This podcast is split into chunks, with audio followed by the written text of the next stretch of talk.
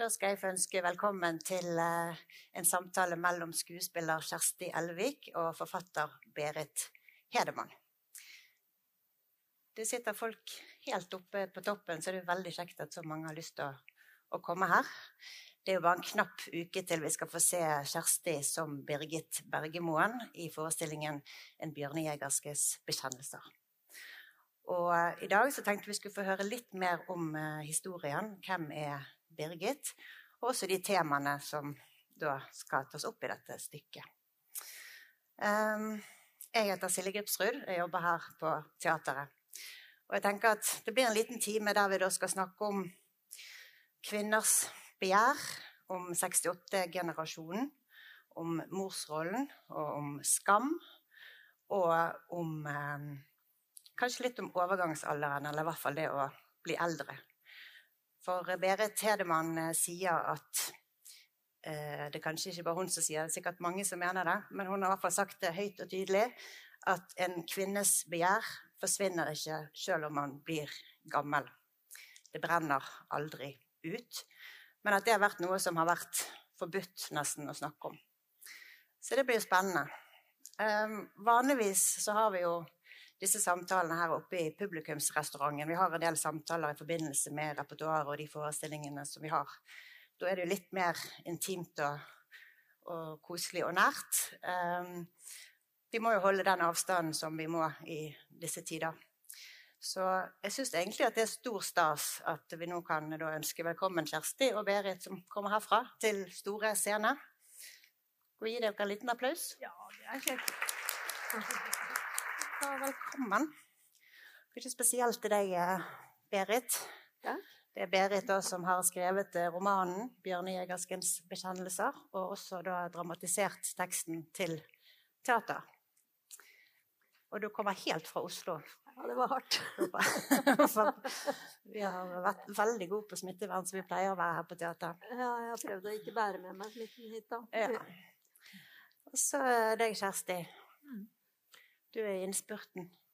Ja. Så begynner vi på mandag med prøver. Jeg har jo vært på noe så utrolig vakkert og fint som grendehusturné i Innlandet.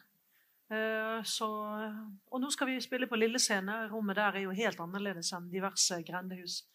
Så nå skal vi tilpasse oss det rommet, gjøre noen små justeringer og forhåpentligvis spisse historien enda litt til i forhold til uh, uh, dette fine som du har skrevet. og som vi, Det er en hel roman som nå skal kokes ned til én time og ti minutter på en scene. Det er jo litt urettferdig, kan du si, eh, for Berits del. Men eh, vi har måttet ta noen valg, og sånn er det.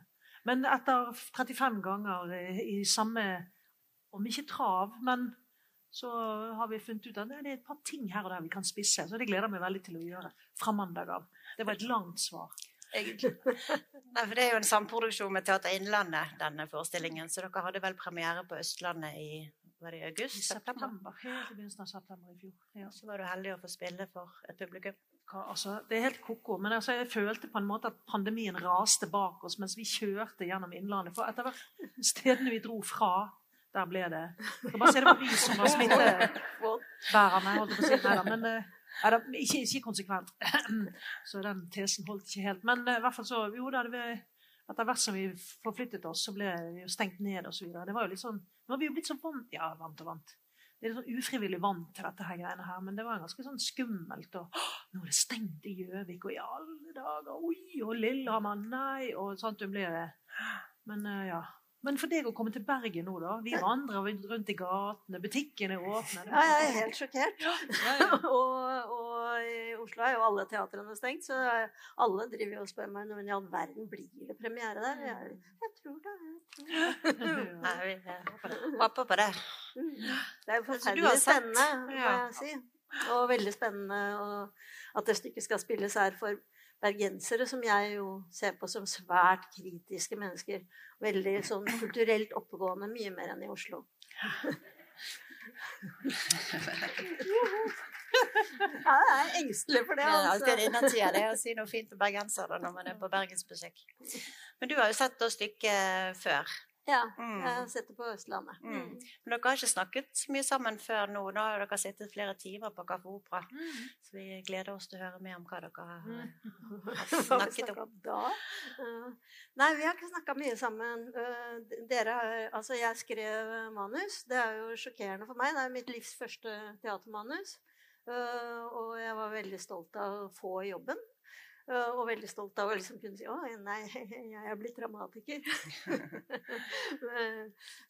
Føler meg kanskje ikke helt som det. Men, men det er veldig spennende å høre hvordan det, altså hvordan det blir for et vestnorsk publikum. Fordi det er jo faktisk en handling i Øst-Norge. Ja. Jeg Hvis vi kan snakke litt om handlingen, eller særlig Det er jo en monolog, da. sant? Du er Birgit Bergmoen litt eldre enn eh, en du, du, egentlig er. Ikke sant? Ti år. Ti år eldre. Ja. Hun er, hun er 65 omtrent. Hun har gått av med AFP uh, for et par år siden. Og uh, bor på Oslo vest og uh, som byråkrat. Og har blitt veldig, veldig lei av mange ting. Både konkurransen her i livet og mye liv i sin familie, men veldig lei av menn og hvordan de oppfører seg. Det er hennes utgangspunkt når hun flytter til en avdal på Østlandet. Ja, for Hun flytter på grunn av det er et svik, eller det hun har hatt en kjærlighetsaffære som mm. har gått skikkelig Espen. dårlig? Espen. Mm. Og så har hun et barn med Steven, var det det han het? Ja, Steven, ja. Som de på 15 opp mot 20 syntes var veldig morsomt at han het Steven. Ah. Den tok ikke jeg, men jeg er jo 45, så Så enkelt var det. Nei, det har ikke. Nei, det har jeg aldri tenkt på. Nei. Var ikke derfor han het Nei, var ikke derfor. Hun har et barn fra ekteskapet sitt, eh, som, og det er en datter som nå er svært voksen, og som er, blir veldig, veldig misfornøyd når moren hennes eh, altså selger villaen på Oslo vest uten å si noe til henne. Eh, for å dra til denne avdalen på Østlandet hvor hun egentlig kommer fra, fra en ødegård der, for å bygge et tempel for godhet i den bygda. For hun syns det er for lite godhet i mm. verden, og absolutt for mye dritt. Nå skal noe gjøres. Det er det eneste hun kan gjøre. Mm. Så har hun eh, disse Hun har jo vært lydig og dydig på en måte på jobb. Eller som byråkrat. Altså hun har på en måte den fasadegreien i orden. Mm. Men så har hun da hatt en del eh, mannsforhold, bl.a. den som het Ørn, som, hun, eh, mm. som, gjorde at det første ekteskapet røk. Mm. Ulf Ørn fra Asker. Mm. Ja. Også kalt ørn blant venner. Ørn blant venner, ja. Mm. Og han var ikke noe særlig opptatt av barn, det er jo viktig å si også. Så, så hele hennes fokus uh, Virkelig, du som er forfatter, må jo bare avbryte meg hvis vi snakker for mye. Um, men han, jo, hun, han var ikke særlig glad i barns behov, men hun var veldig glad i ørn. Ja. Kort fortalt. Ja. Eller opptatt av. Ja. Mm. Så hun, øh, og det er vel en av de tingene som det stykket handler mye om. Altså hennes konflikt, hennes problemer med det at hun øh, var utro med denne ørnen mens hun da var gift og hadde et lite barn som var, en sånn, jeg tror hun var sånn fem-seks år omtrent da de ble skilt. Og grunnen til at hun hadde forholdet til ørnen, det var jo rett og slett at hun begjærte han så sterkt. Hun hadde så lyst på han hun syntes han var så tiltrekkende og deilig, selv om han ikke oppførte seg ordentlig. Selv om han drakk mye. Selv om han eh, ikke brydde seg om dattera sin, sin, behov. Så var hun så hekta på ham at hun eh, skilte seg til slutt. Mm. Og dette bebreider jo dattera henne for, og eh, med god grunn. Og så bebreider hun mammaen for at uh, hun selger denne villaen, sånn at ikke hun får en del av arven. Mm. Mm. Jeg leste at du sa at Kjersti var like fandenivoldsk og humoristisk rasende og angrende som du hadde sett for deg, Birgit Bergemoen. Ja. Det, er jo fantastisk, altså, det er jo, var jo helt fantastisk å se et menneske som jeg har skrevet om og funnet på, bli levende i, mm. i din uh, versjon.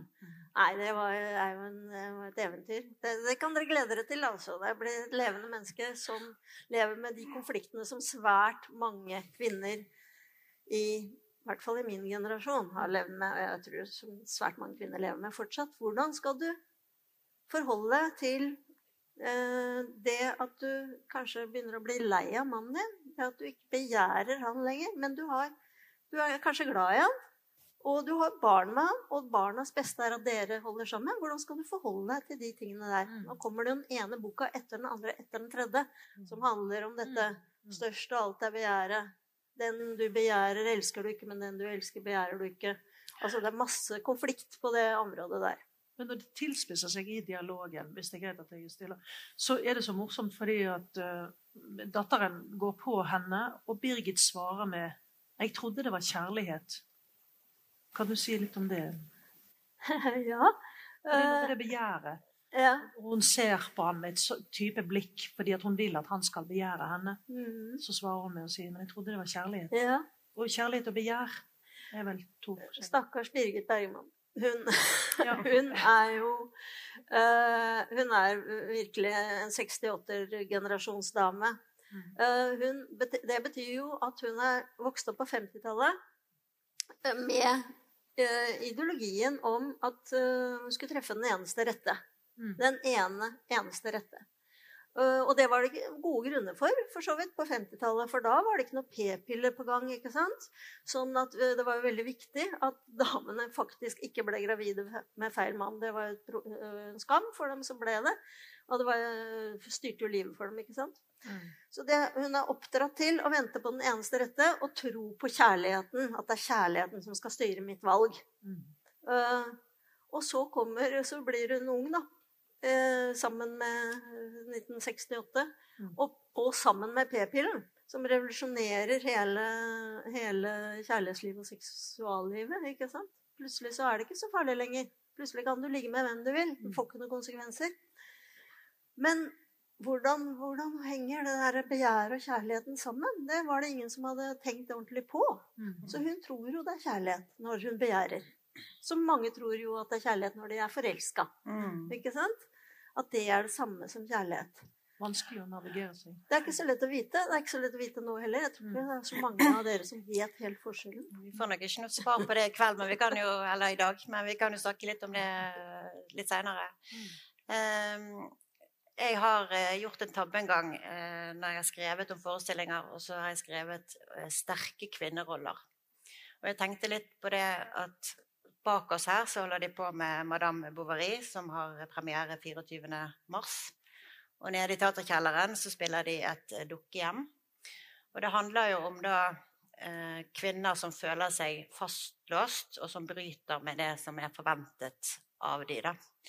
Men det med sterke kvinneroller Vi sier jo aldri noen sterk, sterke mannsroller, egentlig. Mm. Men det handler vel om, om, en sånn type kompleksitet i rollen, eller det spennet som du snakker om. Jeg vet ikke om du, Hvordan er det å Nå har jo du spilt også i Arv og miljø, som også er en sterk kvinne. Vet ikke hva man kan eh, altså, Vi har et behov for å sette noe liksom et adjektiv på den type kvinneroller i teateret. da. Mm, mm. Eh, har du noen tanker om det? Altså, hvordan Er det, det, det mangelfullt? Den, jeg vet ikke om det er den siste skanse. Sånn bastion, mannsbastion. Mm. Men oppfatter du det som en sterk kvinnerolle? Birgit? Eh, Birgit Berge Kanskje ikke, rett og slett. Nettopp fordi hun er Altså, Nå er hun sterk, egentlig. Altså, jeg syns hun er litt dårlig til jeg brukte det ord i sted, navigere seg. Hun er litt dårlig til å navigere seg i, i livet. Oh, ja. Mm. Uh, hun sliter jo voldsomt med det å finne ut av hva det er. Altså Når hun vel mot slutten står og sier at uh, For eksempel, og det heter jo Bjørnejegerskens bekjennelser Jeg, jeg um, jaktet på den største bjørnen. Uh, men, den, men, så ble den største bjørnen den ble for sterk for henne. Kan man tenke seg hva bjørnen skal symbolisere. Jeg trodde at jeg kom til å klare det, men det gjorde jeg ikke. Så det er jo en Hun kommer til en forståelse, ja, men, men allikevel altså, Hun er ikke Altså, sterk er det det? Hva er, hva er det? jeg tenkte litt på altså, ja. Nå har man jo lest ganske mange romaner, litt sånn Per Petterson, om menn som eh, liksom skal finne seg sjøl ute i nådeløs natur. Ja, sånn, ja, ja. Du har skrevet om denne her avdalen. Eh, hun hogger ved, hun har jaktet på bjørner. Eh, det er iskaldt. Drar båten ut på hav, altså på vannet der for å komme seg til denne lille, Det er jo en liten hytte under Ja, en gammel gård som er nedlagt. Ja. Mm. Hun er sånne fysiske sterke, men hun er ikke mentalt når vi er sterke. Altså, sånn sett, Hva tenker du, Berit, når jeg sier det? Nei, jeg, øh, jeg, tror at hun er en, øh, en, ganske vanlig dame. Sterk og svak, som mm. ganske mange menn også er. Sterke og svake. Ja. Uh, en kombinasjon. Og strever, men hun strever fryktelig med å få til hun, hun, tror, hun prøver å få til kombinasjonen av begjær og kjærlighet. Mm, mm. Hun vil at det skal være mulig. Det har hun villet gjennom livet, og så har det ikke gått. Mm, det å liksom føle seg som et helt menneske som elsker med hele kroppen og hele sinnet og blir, får tilsvar, det har hun ikke fått til. Det har bare skåret seg. Og de gangene hun har prøvd å, å velge selv, som vi skal snakke om Hvem er som kvinne vi, ble vi oppdratt til å bli valgt, ikke velge. Men de gangene hun har trasset seg til å velge selv, så men så har det gått dårlig. Mm. Hun har valgt feil menn. Noen har jo på en måte tatt et oppgjør som krever Det er ikke alle som hadde tatt, sagt opp jobben, solgt villaen. Eh, og så drar hun til denne her bygden og skal ha denne misjonen om å bygge dette tempelet. Eh, og så tar hun på en måte, konfronterer hun seg sjøl i denne monologen, eller i teksten, så er det jo hun som tenker igjennom de valgene hun har gjort opp igjennom. Og det tenker jeg mange lever vel i eh, Altså lever sine liv og aldri tar det oppgjøret, selv om de kanskje burde. Mm, ja.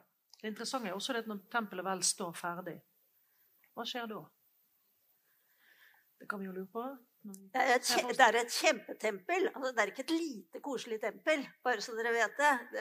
det, det er et, vi bygger et tempel som er sånn som Pantheon. Altså 43 meter i diameter, 43 meter høyt. Skal stå på parkeringsplassen ved siden av bensinstasjonen. Mm. Og ved siden av kirken, som bare er 15 meter høy. Og hun gjennomfører det. Mm. Laget sånn i lokal rød granitt. Det er kanskje da en sterk kvinnerolle. Ja. ja, det er en sterk kvinnerolle. uh, Berit, du har jo en lang karriere bak deg i NRK. Og jeg hørte deg på en eller annen podkast etter eh, Det var vel etter du kom ut med denne romanen. Det er jo din andre roman. Der du sa at du gjennom de årene i NRK hadde samlet på historier som på en måte ikke passet seg å, å formidle på radio, men at i fiksjon så så kunne du det. Mm. Og den første boken din som du kom med altså Da gikk jo også du av med AFP. Ja. og ble forfatter. Mm. Men var det derfor du sluttet i jobben? Fordi at du ville bli forfatter? Uh, ja, og, og jeg venta veldig på pensjonsalderen. Uh, gledet meg kjempemye til pensjonsalderen. Uh, fordi jeg ha, hadde hatt en drøm da, om å få skrevet en bok. Jeg gjorde mitt første forsøk da jeg var 21. Da dro jeg til en hytte på den gale siden av en elv. Uh, og skulle skrive i, alene i vintermørket i tre måneder. Det gikk helt elendig. Jeg skulle finne meg selv og skrive en bok. og fant ingen. og skrev ikke noe, men fyrte noe voldsomt i ommene. Uh, nok om det. Siden da har jeg hatt en drøm da, om å om å eh, skrive en roman. Jeg må da også kunne skrive en roman. Og jeg har uh, en datter som er forfatter. Hun ble forfatter, og jeg tenkte liksom ah, Men jeg, da? Skal ikke, skal ikke jeg òg kunne skrive? Prøve? Og jeg hadde jo skrevet mye i jobben. Jeg, men jeg hadde du bygget opp en radiodokumentaren? sant? Ja, bygget opp radiodokumentarredaksjonen og leda den lenge. Og det, en, en, det, er en redaksjon som var veldig vellykka og har laget veldig mange flotte historier på radio. Eh, men jeg hadde jo slett ikke råd heller til å prøve å skrive noen bok. Fordi jeg ble også skilt og var eneforsørger for de to barna. Så uh, jeg gleda meg veldig til pensjonsalderen for å, for å, kunne skrive. Det gjorde jeg. Så jeg tok AFP så fort som jeg kunne og uh, begynte med det. Og jeg syns jo at det har vært fantastisk. Og det er jo en strålende ting da, med Norge. AFP, eller i det hele tatt pensjonsalderen. Avtalefestet pensjon. Ja. 65, eller er det 62? 62. Og, og uh, så jeg har liksom Jeg har spådd at nå kommer det en strøm av AFP-romaner, og jeg tror mm. det, altså. da vi leste din første bok, 'All min forakt'. Den kom ut i var det 2014? 14. Den uh, leste jeg også handlet altså Det ble iallfall beskrevet i en anmeldelse at det var handlet om utmattende, altoppslukende eh, begjær, og at det var forrykende og rasende. Det, var, det han virker som det var litt innom samme tematikk. Ja. Men eh, disse temaene, hva er det som har gjort at, at det, er der, det er det du har skrevet om? Jo, det er, eh, det er for det første fordi det er grunnleggende temaer for mennesker. Men det er jo, men det er jo også altså, I radiodokumentarredaksjonen så kunne vi lage historier om nesten hva som helst. Men det var en god del historier som ikke kunne fortelles dokumentarisk rimelig nok. Fordi at du kan ikke f.eks. For fortelle en utroskapshistorie, da. Og så da, da, må du i så fall både snakke med den som har vært utro, og den som er blitt uh, bedratt. Og alle har tilsvarsrett. Det er mange sånne temaer eksempel, som, som er veldig interessante og skumle. Altså mødre som svikter barna sine, som også denne boka handler litt om. ikke sant? Eller som mishandler barna sine. Hvem, hvem, hvordan skal du få fortalt de sanne historiene uten å utlevere noen på en måte som de ikke vil. Så da sier de nei, det vil du ikke være med på. Ok, så kan du ikke gjøre det. Så det er hauger av sånne helt grunnleggende viktige historier fra privatsfæren som ikke kan fortelles i dokumentarisk form. Mm. Jeg, men jeg har jo hørt dem eh, opp igjennom. Jeg har hørt så mange, har hørt så mange tusen historier. Uh, som jeg jo da liksom har samla opp i hodet. Både konkret, men også som et behov for å prøve å skjønne hva det egentlig er som foregår i de menneskelivene. Mm. Prøve å få en eller annen form for en måte å holde det fast på og forstå det. Og det prøver Birgit Bergemoen på også, ikke sant? Mm. Og, det er, det, og, det er, det jeg syns er morsomt med å skrive. Prøve å skjønne noe som jeg ikke har skjønt ennå. Mm. Som er ut fra hvordan verden er. Sant? Nei, for det jeg tenkte på sånn som Havarikommisjonen, og nå er det jo en del som bretter ut sine brudd eh, på radioen, ganske personlig, men allikevel så Det er jo i en form som kanskje man ikke kommer helt til kjernen på samme måte som i fiksjon. Ja, da skal du i hvert fall ha et veldig godt forhold til eksen din, for å si det sånn. Ja, jeg har blitt veldig overrasket over de programmene, for å si det sånn.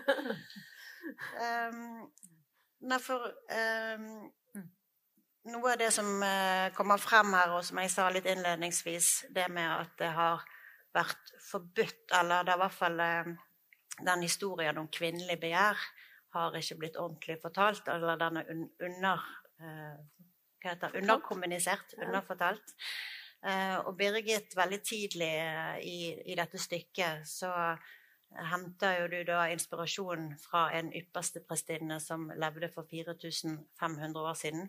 Enedwana, i en tid der det ikke var skambelagt for kvinner å begjære menn. Mm. Og hun skrev jo temmelig erotiske dikt om uh, deilige, deilige, menn. Ja, det gjorde hun. Som hun ville ha. Ja. Jeg må bare si det. Det er synd hun ikke har et sånt enkelt navn som Homer. For det er ganske vanskelig å huske Enhedwana, men hun er verdens første forfatter. Hun skrev 1700 år før Homer, og hun skrev fantastiske dikt. Og de er kommet ut på norsk. Mm. Men hun skrev det til Var det en eh, sex, eh, en sånn gudinne for sex i, i Anna? Var de skrevet til det? Ja. I Nanna. I Nanna. I Nanna. Mm, gudinne for sex og alt annet. Kraft og svik og alt. Ja. Mm. Det er jo kanskje det der tempeltanken, som også er et eh, ord du har brukt i romanen når vi er med i stykket. Om, tenkt, ideen om tempelet da, kommer inn. Er det det? At hun For hun snakker om at uh, uh, romerne de lagde templer for alle slags guder. Altså for, for svik, for uh, hevngjerrighet, for osv. Men vi nå i dag er bare opptatt av å dyrke kjærligheten.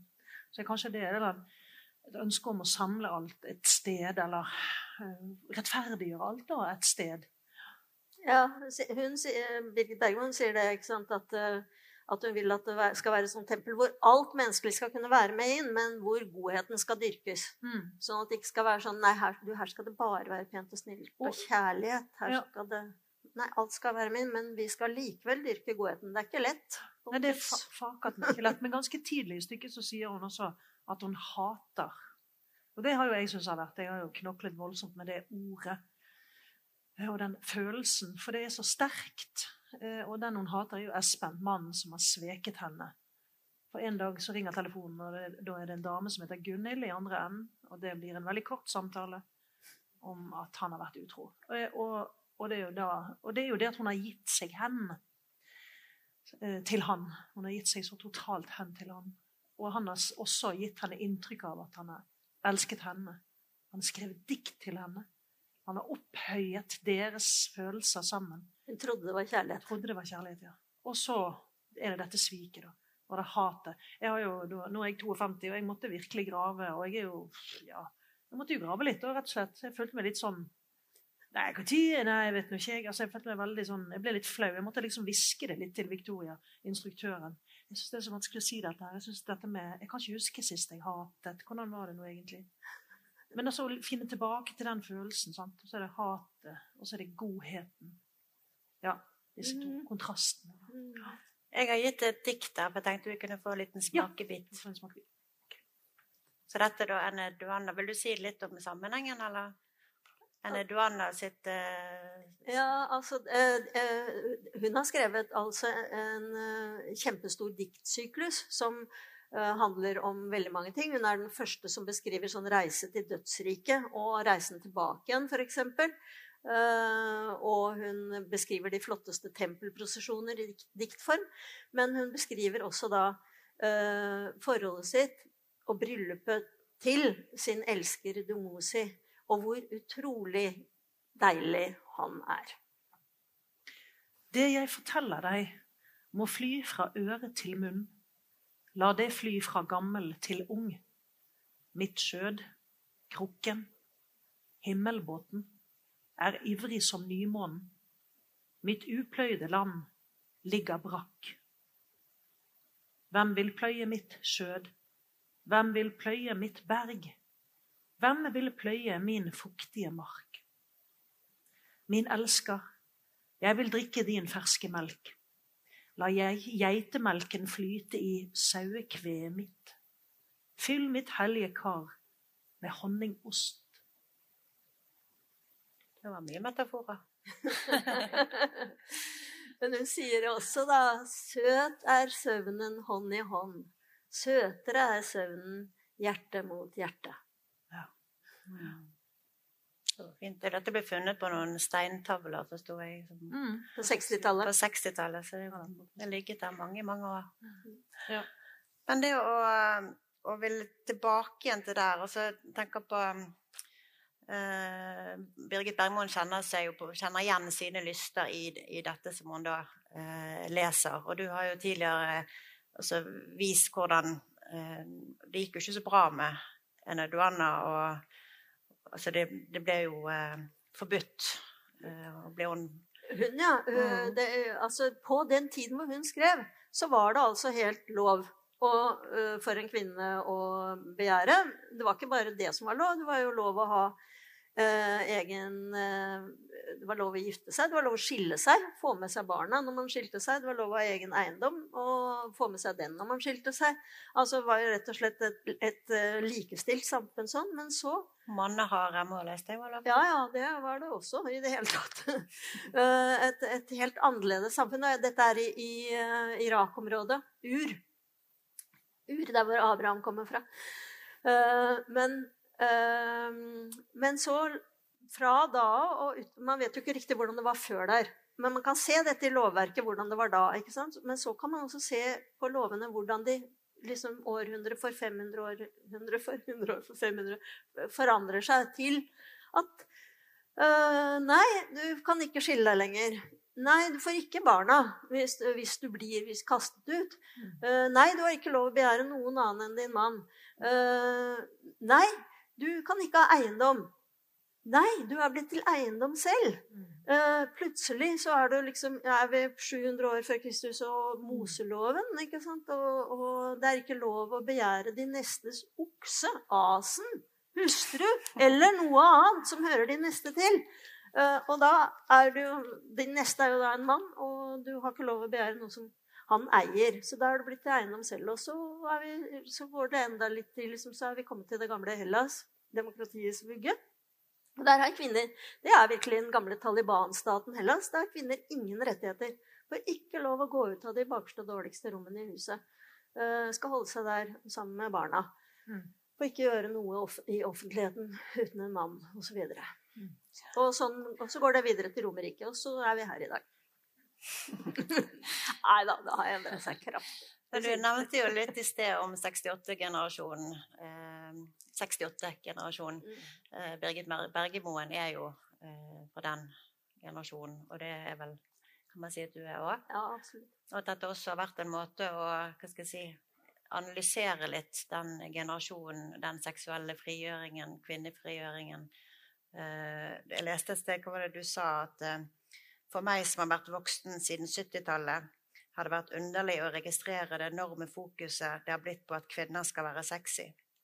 Etter en kort periode uten bh, toppløshet på stranden uansett puppestørrelse, og med hår både under armene og på leggene, var det plutselig slutt. Det ble en skam å ikke være sexy, særlig hvis du var feminist. Det snakket vi, vi litt om i, i sted, men at, at fra altså Hvis det for 4500 år siden, der var det lov å, at kvinner eh, var den som tok initiativ og, og, viste lyst, og så på mann som objekt, på en måte. Og så på 70-tallet så var det jo eh, en type eh, Du har jo sagt at det er både positivt og negativt, men denne seksuelle frigjøringen at det også hadde jo en del destruktive sider ved seg. Men i hvert fall at, at den eh, seksuelle energien eller kraften var, var en viktig del av, av, livet, på en måte.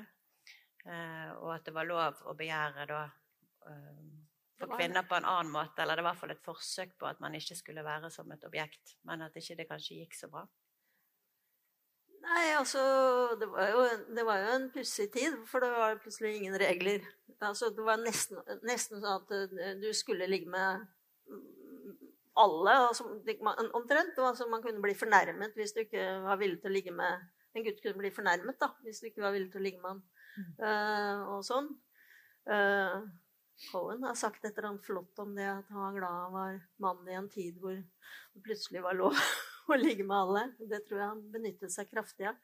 Uh, men men, men det, var, altså det var jo vanskelig både å få moralen med og følelsene med.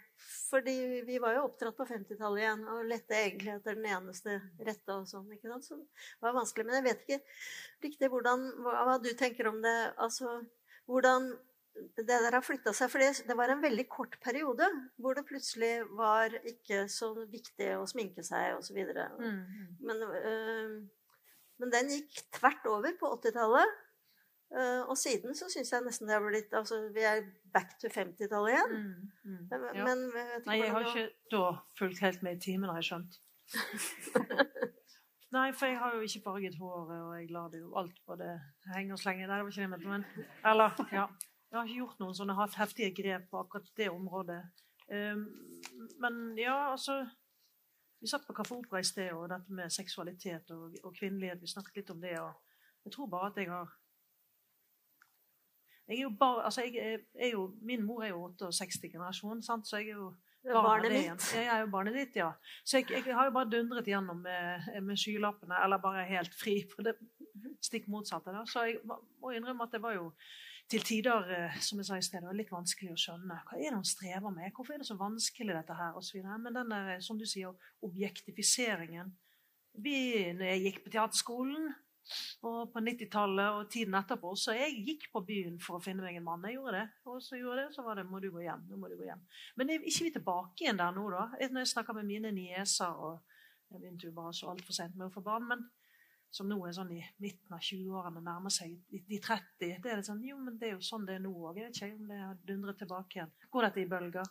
Vil det jeg vet ikke. Altså, jeg ble veldig overraska når jeg, eh, jeg, jeg tror jo at det er sånn at noe har flytta seg til det bedre. Mm. Og at kvinner nå føler en større rett til å også velge. Mm. Men jeg tror også at det fortsatt er sånn at kvinner oppfatter seg ekstremt sterkt som ø, objekt for menns blikk. Og at det er veldig viktig å være tiltrekkende for menn. Mm. Uh, og da jeg så Skam, uh, den serien, som jeg mm. så med stor interesse, så, uh, så tenkte jeg jøss, ja, det er jo helt likt. Altså, det er kjempeviktig for, for jentene der å være tiltrekkende. Mm. Men det er kjempeviktig også ikke være den som tar initiativet til sex. Mm. Det var jo en som heter Vilde i Skam, som var altfor uh, pågående og lysten. Hun ble jo da fordømt som hore øyeblikkelig. Det skulle være uh, hard to get. Mm. Uh, men tiltrekkende. Det skulle være det objektet som noen vil begjære. Mm.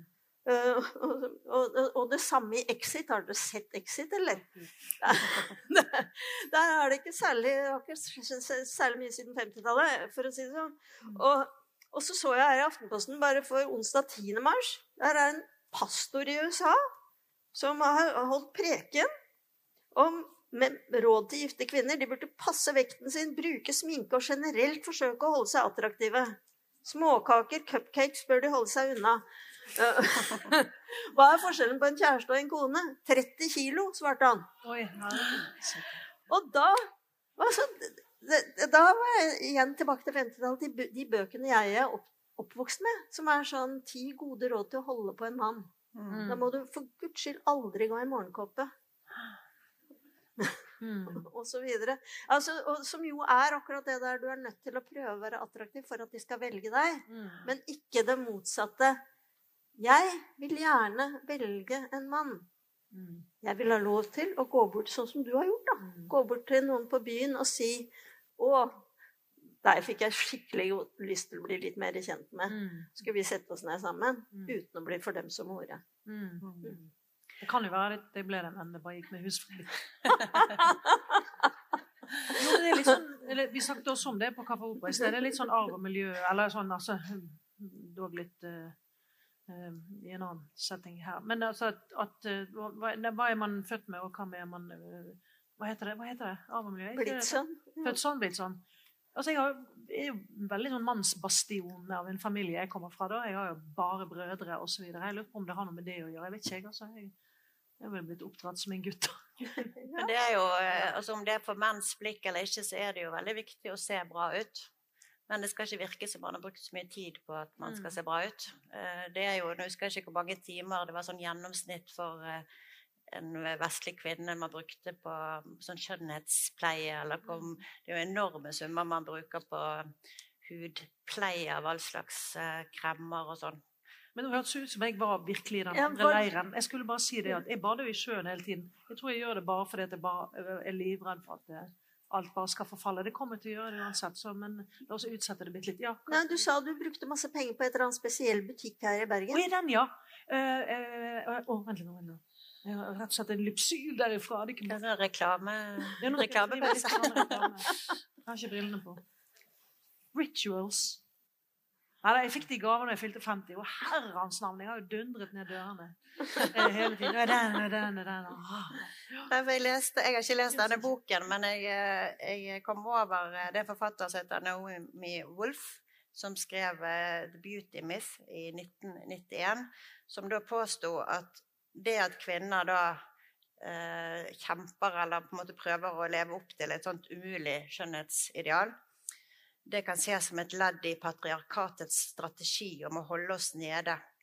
Eh, fordi at hvis vi bruker så sinnssykt mye tid og penger og ressurser på å se bra ut og holde oss unge og sånn, så har ikke vi tid til å forandre verden eller gjøre andre ting, mm, egentlig. Mm. Men jeg tror jo at en del menn sier at det er like mye andre kvinner man skal være bra for. Altså at de forventningene eller det idealet like mye skapes av å ja, det, det, det, det, tror jeg faktisk. Altså, vurderingsblikket kvinner imellom, det er jo en veldig sterk drivkraft til å både kle seg og klippe seg og te seg.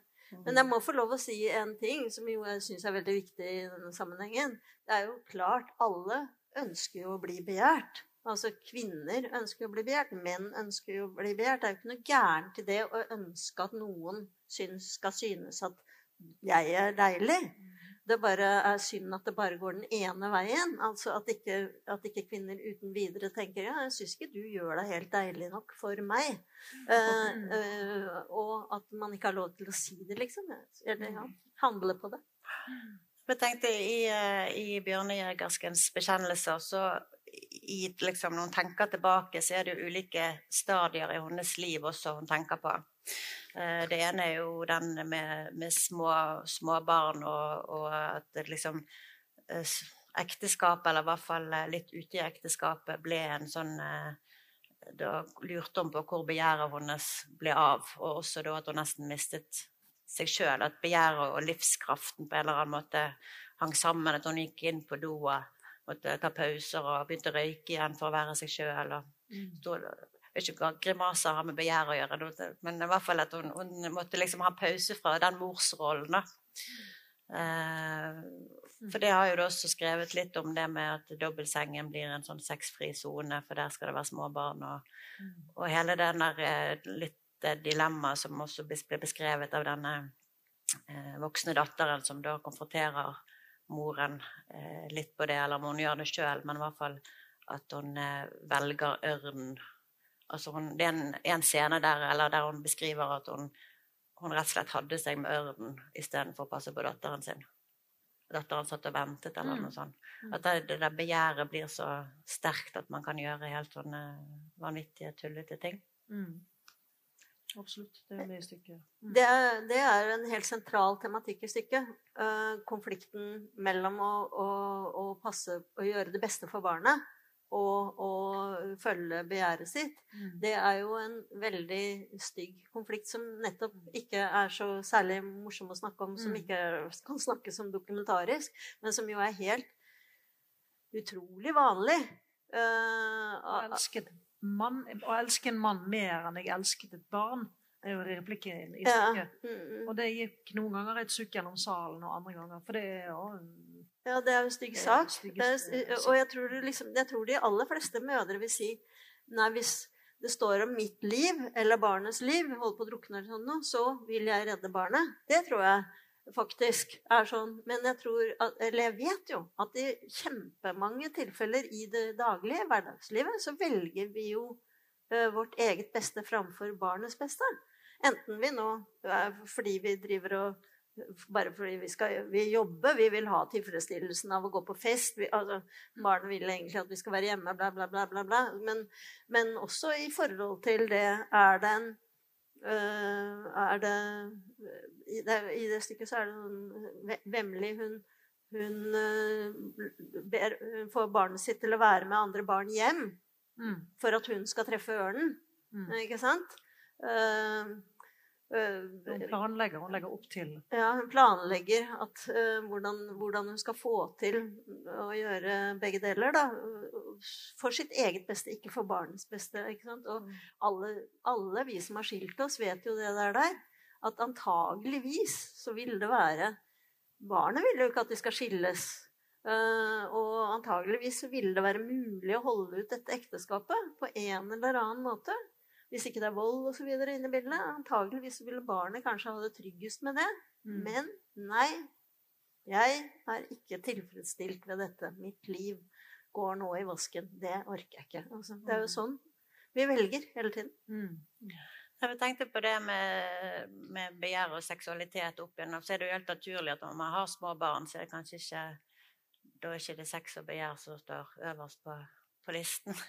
Uh, men så uh, vi snakket jo litt om dette med Du har iallfall tidligere sagt at nå, hva det, når østrogenet daler, så føler man seg mer og mer usynlig. Men da, det er det vi snakket om i sted, å være seksuelt attraktiv. At man opplever at, eh, at man ikke er det lenger. Eh, og det er jo noen som kan se på som en frihet, at det er faktisk veldig deilig å slippe det blikket. Mens, eh, mens du har heller talt altså sagt at det er kjipt? altså, jeg visste ikke at det var sånn. Venninnene mine begynte å si sånn Vet du hva, folk ser meg ikke på gata lenger. Og jeg, tenkte ja, jeg gjør det noe til eller fra? Helt til jeg faktisk begynte å merke det selv. Mm. Uh, altså, og én ting er liksom at man ikke får noe sånn begjærlige blikk, men man blir jo ikke heller tatt alvorlig, egentlig. Og det er jo et eller annet Jeg tror mm. Birgit Bergman sier at hun tror at menn kan lukte det på flere hundre meters avstand, at østrogennivået har gått ned. og andre kvinner også, sier hun også. Ja. ja der, går... der, går det ingen rivalinne, der går det en gammel kjerring. Mm. Nei, Exit sa det jo å ligge med en dame på 40 er som å ligge med et lik. Mm. Nå er jo kanskje de litt i ytterkanten, de som beskrives i Exit. Men det var jo også en fransk eh, prisbelønt forfatter som nettopp sa at eh, eh kvinner 50 pluss kan ikke er for gammel til å elskes. Mm. Det var nettopp i avisen, så, men han fikk jo veldig mye motbør da, heldigvis. Um, men det, det, jeg også tenkte på men det, det var at Jeg tror det var på Abels tårn uh, forrige uke eller noe sånt, at det var en ny, ny undersøkelse blant eh, eldre par, altså jeg tror det var 60 pluss i Norge og i Kroatia, og der de hadde funnet ut at egentlig så kunne sexlivet bli bedre da, for mennene var mindre eh, fokusert på penetrering, eh, og at det var mer kos og intimitet eh, som da kvinner spesielt likte. Hva det sto? Mer mer kos, mindre knull. Eh, og, da, og, da, var det også lettere å snakke med, med, menn og uttrykke sine behov i seksuelle situasjoner. Eh, men du snakker jo egentlig om, om, ikke så mye kos i de bøkene. Det er jo mer eh, direkte på sak. ja. Nei, men i hvert fall er det jo et faktum at, eh, at eh, altså alle unge mennesker syns det er utrolig ekkelt at eldre mennesker har sex. Så det vil de absolutt helst ikke høre om. Eh, men det kommer jo da støtt og stadig sånne undersøkelser om at eldre mennesker faktisk har sex og har det veldig bra med det. Eh, men det er, ikke, altså, det er jo ikke akkurat vært tema. Uh, men Nei, altså Hva skal jeg si om det? Kanskje det ikke er klikkvennlig? Det vet ikke. Det selger ikke helt. Det er overgangsalder. Det er helt Ja, nei, det er jo ekkelt, liksom. Mm. Uh, jeg husker veldig godt at jeg syntes det selv. Men faktum er jo at man er like erotisk innstilt. Nå spørs det jo hva erotikk er. For det er jo litt mer enn bare et knull. Uh, og det syns jeg faktisk er en vesentlig ting, og som også gjennomstråler de diktene til hun Eduana. At det er uh, Eh, ikke sant? Det er mange filosofer, Platon osv., som på en måte mener at eros, erotikken, det er liksom livskraften i oss. Kreative kraften. Det som liksom virkelig den, den, kraften som strømmer gjennom oss. ikke sant? Og, og, det er vel et eller annet med den fysiske tilnærmingen til verden mm. uh, som, uh, som uh, man kan ha veldig som, som man kan ha veldig stor glede av. Så det kan jo være erotisk å dekke et pent bord. Det kan være erotisk å hogge ved. Mm. Det kan være erotisk å knulle. Det, eh, det er spørsmål om hvordan man er involvert med hele seg, er min mm. opplevelse av det, og Jenny Duannas. Mm. Er det jo sånn med, med forhold og langvarige forhold og begjær. Nå hadde jeg akkurat en samtale, telefonsamtale med Sissel Gran, som vi også skal følge opp denne type tematikk med etter påske. Eh, men, men, det at man på den ene siden ønsker seg en sånn trygg base, en, en mann du kjenner godt og, og, kan ha det trygt og godt sammen med, og så samtidig så vil man jo ha den eh, Blir man jo tiltrukket av det som er fremmed og farlig og vilt og helt feil. Eh, det er jo den krasjen som er ofte problemet, og som gjør da kanskje at skilsmissestatistikken er såpass høy, og som er da Birgit som mm. har et ekteskap og en familie, og som da mm. eh, blir dratt med av han ørnen. Ja, men jeg vet ikke, for i, i vår versjon så har hun jo ikke noe lengre forhold til han, men det har hun jo i boken. har hun ikke det? til sånn, hvem?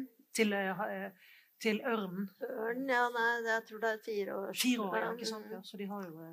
Men det, det, er et, det, er jo et, moment, et sted i, i boken hvor, uh, hvor uh, hun må velge. Det er en bil, De, skal på bil, de er på biltur. Ja. ja. Det er grusomt.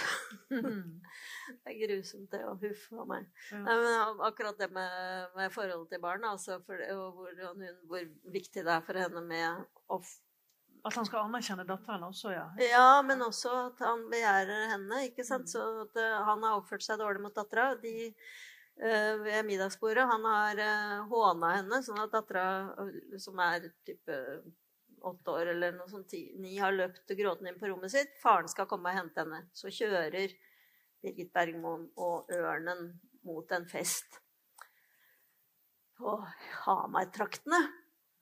Og så plutselig bestemmer Birgit seg for å si at nei, du, sånn som du oppførte deg mot dattera mi. Det vil jeg ikke. Mm. Sånn skal, ikke, sånn skal ikke du være mot dattera mi. Du skal ikke håne henne, mm. osv. Da stopper Ørn bilen, og åpner døra på hennes side og sier 'ut'. Ingen snakker sånn til meg i min bil. Og da øh, blir hun Birgit sittende der da, og tenke over hva skal jeg gjøre nå. Skal jeg gå ut og over på den andre siden og ta bussen til byen? Og motorveien der. Og, og så ikke flere knull. Ikke noe uh, skjeggstubber å, å stryke langs. Ikke noe hårete armer. Ja, hva velger du? Skal du, på, skal du si unnskyld og sitte på med meg videre, eller går du ut? Unnskyld, sier Birgit Bergman. Mm. Jeg leste også en undersøkelse om at 20-åringer eh, i dag har eh, mindre sex enn før. At generasjonen prestasjon, som er opptatt av å være eh, pliktoppfyllende og sånn, der eh, da er sex litt sånn eh, Altså det der litt uryddige, rotete, kaotiske som sånne, sånne ting kan føre med seg, at de heller holder seg unna. Og det er jo litt paradoksalt i og med at du har liksom Tinder og Altså Tinder er kanskje ikke veldig typisk, men det finnes jo mer sånn sjekkeapper at du kan bare bla igjennom bla gjennom folk du har lyst til å treffe. Kanskje det er rett og slett bare at man Jeg sitter bare og tenker Jeg var så sein sjøl, så det ja.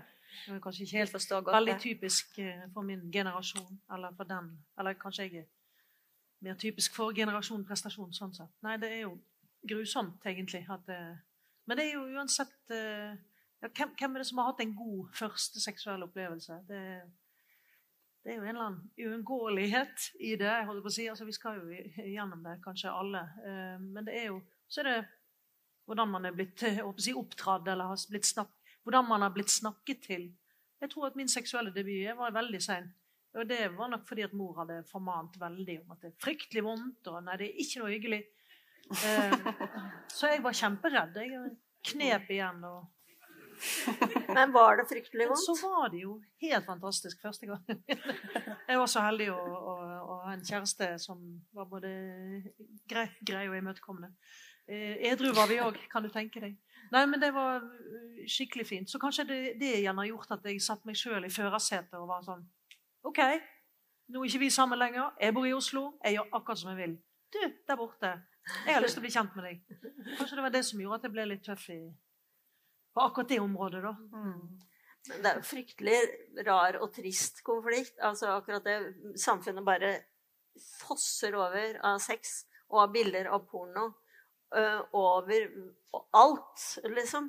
Mm. Og så har ikke de uh, et sexliv Altså har ikke de glede av sex. De er forsiktige med det, eller mm. har lite av sex. Jeg tror også det gjelder Det er ikke bare ungdom, jeg tror det gjelder liksom unge voksne også. Mye mindre. Mm. Akkurat som vi har fått et mindre fysisk forhold til verden og andre mennesker. Mm. Ser dem på Tinder, liksom. Ja, jeg syns det er noe litt trist med det. Mm. det. Det, er noe godt med vinden som blåser gjennom håret, og, og ta på noens hud. Mm. Eh, du har også snakket om at vi må finne frem til en bærekraftig seksualmoral, Berit. Ja. Kan noen finne opp en bærekraftig seksualmoral i prevensjonsmidlenes tid? Uten en gud og lik for begge kjønn, som ikke skader en oppvoksende slekt. Det er en bra jobb for arbeidsledige filosofer. Lykke til! ja, nei, men eh, jeg skulle, altså jeg skulle ønske det. Fordi uh, faktisk ønske det at det ble en, mer en samtale, filosofisk og moralsk samtale, om hvordan vi skal prøve å løse dette. Når ikke begjæret treffer den vi faktisk elsker eller knyttes til eller har de sterkeste forhold til, og, og, eh, altså som er mannen eller kona di, og som favner barna. ikke sant? Hvordan skal vi egentlig løse det der det er 100 000 forskjellige konflikter som er mulige? Og så blir alle de konfliktene hver vår private, hvert vårt private problem. Et psykologisk problem. Mm. Hvordan skal du, akkurat du ordne deg med ditt barn, og hvordan, fordi mannen din er akkurat sånn Ja, selvfølgelig må det være det. Men det er akkurat som det ikke fins noen overordnet fortelling lenger, over, eller diskusjon. Mm. Sånn av typen Ja, men vet du hva? Erfaringen viser at det der der det går dårlig. Det lønner seg heller å gå den veien. Det vil være til det beste for flest. Eller, altså, bare en, en slags filosofisk diskusjon om det. Mm. Hadde vært noe. Det er akkurat som vi bare sa farvel, vi orker ikke mer, på 70-tallet. Mm. Og, og, og, farvel, Gud. Ferdig det med den moralen. Og så hva så, liksom. Mm. Men den bevisstgjøringen eller, eller, diskusjonen, da, er jo da denne forestillingen, Bjørne Jegerskens bekjennelse og romanen, selvfølgelig et bidrag til, kanskje? Nå tenker jeg Kan det være at koronatiden, altså ufrivillig innlåst i et rom, kan, kan, gjøre at det, konsekvensen av det, eller konsekvensen av det stikk motsatte, mm. gjør at vi begynner å Det var jo en revolusjon som startet, ikke sant? Kan jo være det nå igjen starter en revolusjon som en følge av jeg aner ikke hva jeg snakker om. Men uh, jeg Jo da, men altså, fordi jeg ikke kan spå om fremtiden. Men det kan jo være det ligger noe her. Ja. Skilsmisseraten har gått ned mm. under korona. Det er jo interessant. Hjerte-karsykdommer. Mm. Også? Skjer det? okay. Folk går rett og slett ikke til legen lenger. Ja. Hører ikke. Men kanskje alle har blitt så yre og kåte av å sitte i hvert sitt rom at det blir helt en babyboom igjen da, etter korona. mm. Hvem vet? Ja, ja. Vi får håpe Erna får oppfylt ønsket sitt. Jeg tror vi må avslutte. Tusen takk for at dere kom, og tvi-tvi til deg, Kjersti, med innspurten. Tvi-tvi til deg, og tusen takk til dere. Takk for det.